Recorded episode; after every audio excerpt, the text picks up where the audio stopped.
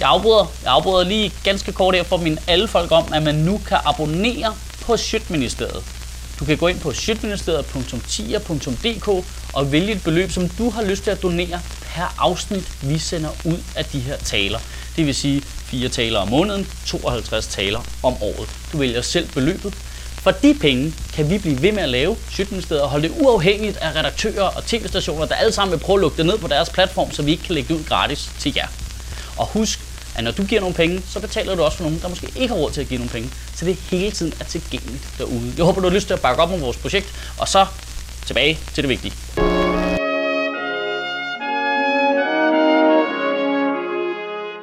Goddag. Danmark er et lille, vådt og koldt land. Og måske er det derfor, at vi har lidt svært ved at tage klimaproblemerne 100% alvorligt, for vi kunne nogle af os godt tænke os at blive bare, bare lidt varmere. Kan det blive lidt smule varmere? Og det er vigtigt at forstå, at det ikke sådan, at jeg siger, at vi i Danmark er klimafornægtere og helt bag om dansen, ligesom republikanerne i USA eller sådan noget. Men vi har bare en lille smule svært ved at tage det alvorligt. Og det er super ærgerligt, fordi grundlæggende er danskerne jo enormt vidne om rigtig, rigtig mange ting. Vi har et grundlæggende enormt højt uddannelsesniveau, og folk er rigtig gode til at sætte sig ind i problemstillinger. Men lige nøjagtigt derfor er det så ærgerligt, at klimaproblemerne ikke fylder mere i vores sind.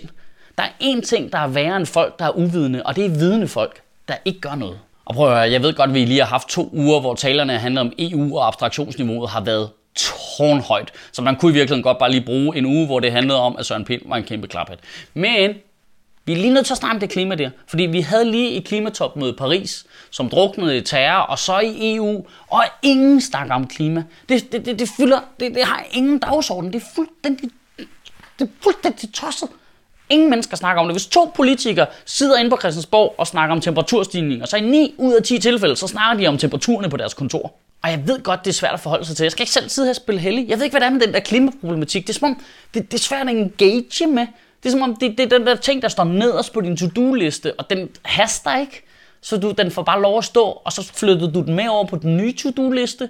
Fordi det er som om, ja, det er sådan, der kan udskydes. Det er sådan, ja, hvornår er det, der sker noget? 150 år? Ja, det kigger, vi kigger på den næste valgperiode. Vi kigger på den næste valgperiode, altså.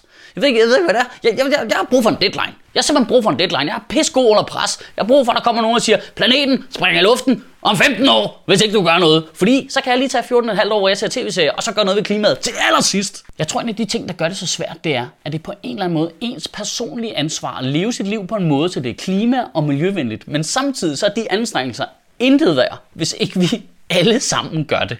Der er et eller andet i, når man, man kan gå hjem fra supermarkedet, du har været nede og købe alle dine lokale carbon footprint low varer, og alt er bare totalt snorlige, du er gået op i det hele, og så på vej hjem, så ser du bare en mand, der har fået fløjet en mango ind fra Peru, og så er det sådan lidt, oh, fuck that shit, og så er du ude og købe en jetpack. Ligesom da jeg voksede op i 80'erne, der havde man vildt meget fokus på, at der ikke var vand nok nede i undergrunden. Det havde man lige opdaget en gang i 80'erne. Indtil da, der havde man bare tænkt, at det der vand, det kommer fra et magisk hul. Der er uendeligt af det. Så opdagede man lige pludselig, det var der ikke. Så kørte der masser af kampagner i skolerne med, at nu skulle man spare på vandet, og faktisk husk lige at slukke for vandet, mens du børster dine tænder. Hvis du var fucked up dengang, du bare, hvorfor skal jeg gøre det? Men så ville man gerne være med til at spare på vandet. Man kunne godt forstå problemstillingen. Nu skal vi spare på det, så gør jeg det. Lige indtil første gang, man var på ferie i Paris, og stod på sit hotelværelse og børstede tænder, mens man havde slukket vand og kigget ud af vinduet, og så de vaskede gaderne i vand. De hældte bare vand direkte ud på gaden, åbnede for brandhænderne og stod og skurede alle fortovene hver dag i hele Paris. Så står man jo der med sin tandbørste. Men det gør en forskel, det vi hver især gør. Og vi er nødt til at gøre noget. Dig og mig, og dig og dig og dig.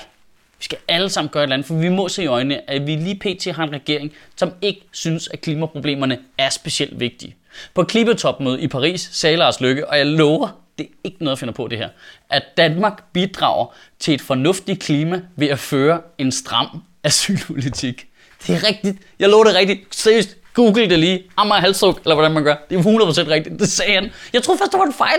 Jeg tror det var en fejl. Jeg tror bare, nu alt i Danmark handler om flygtninge, så han går rundt i syv måneder og bare sagt, stram asylpolitik, stram asylpolitik. Og så var der bare nogen, der spurgte ham om klimaet, og så var det bare reflekserne, der kiggede ind, stram asylpolitik. Men han mente det sgu. Det var ikke en fejl. Han mente det faktisk rigtigt. Hans logik er sådan her. I Danmark, der gider vi ikke bruge så mange penge på flygtninge. Så i stedet for at tilføje øh, nye penge til det område, selvom der kommer flere flygtninge, så øh, tager man den fra ulandsbistanden og bruger dem på flygtninge i Danmark. Det er en form for indlands ulandsbistand. Jeg tror, det er derfor, de skal bo i telte, så det minder om et uland.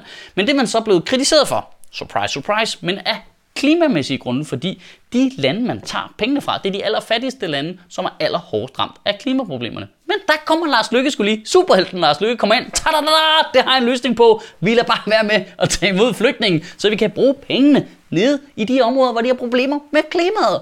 Men det er genialt. Så kan vi, vi slet ikke bruge pengene på det. Prøv at tænke, prøv at tænke på, hvor mange gange de der penge, de brugte efterhånden. Det er fuldstændig vidunderligt. Til at starte med, så siger man, ah, at vi vil ikke øh, bruge penge på flygtninge i Danmark, fordi de er faktisk meget bedre brugt ned i nærområderne, som man så skærer på støtten til, så man kan bruge pengene på asylansøgere heroppe i Danmark, som man så ikke gider tage imod, så man kan bruge pengene på at hjælpe folk, der har et dårligt klima nede i Afrika. Jamen altså, det er genialt. Det er genialt. Altså, hvis jeg havde den der lommeregner, som Lars Lykke han brugte, så kunne jeg få en femmer til at blive til en milliard. Sådan her. I ugen, der kommer, der synes jeg lige, du skal prøve at sætte dig ned et øjeblik at tænke over klimaproblemet. Prøv, prøv at tage tid ud af din dag. Ikke i gang, mens du er i gang med noget andet. Bare lige sæt dig ned. Prøv at sidde helt stille, og så bare lige prøv at tænke over klimaproblemerne, og hvordan du har det med det. Fordi nogle gange, så tror jeg, at mange af os glemmer at tage stilling, fordi det er sådan en abstrakt ting. Det er noget, der findes i fjernsynet lidt. Og det er hver dag. Du, der er unger, der skal puttes, og snot, der skal vaskes af væggen, fordi et af genierne har lavet den klammeste sporhund i verden. Og så glemmer man lige at tænke over det. Så sæt dig ned. Sæt, sæt dig nu ned. Sæt dig ned. Og så bare lige tænk, altså. Find ud af, hvem er du egentlig? Er du sådan en, der tror, at klimaforandringerne de er menneskeskabte, og vi har et ansvar for at bytte al vores olie og kul ud med vedvarende energi, så vi slipper for at lukke så meget CO2 ud i atmosfæren? Eller er du en kæmpe klovn, der er uenig med stort set alle forskere på verdensplan? Er det et ledende spørgsmål egentlig?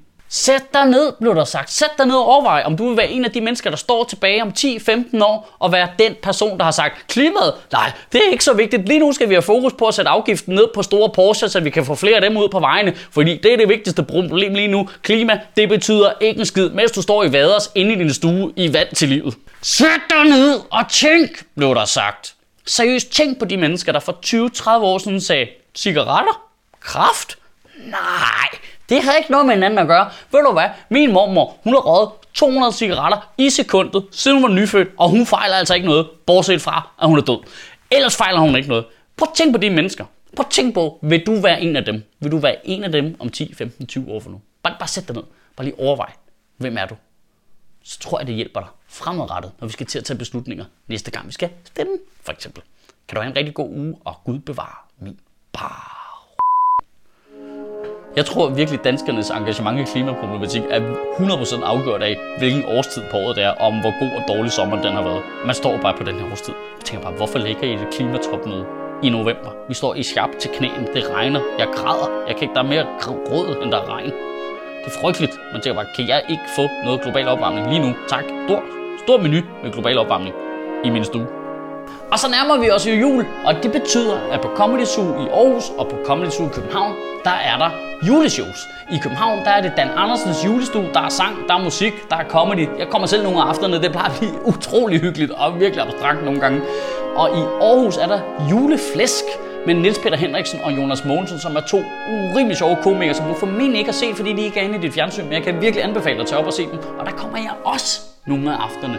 Så hvis du har lyst til at se noget juleshow, så gå ind på fbi.dk og find dine billetter. Jeg håber, vi ses.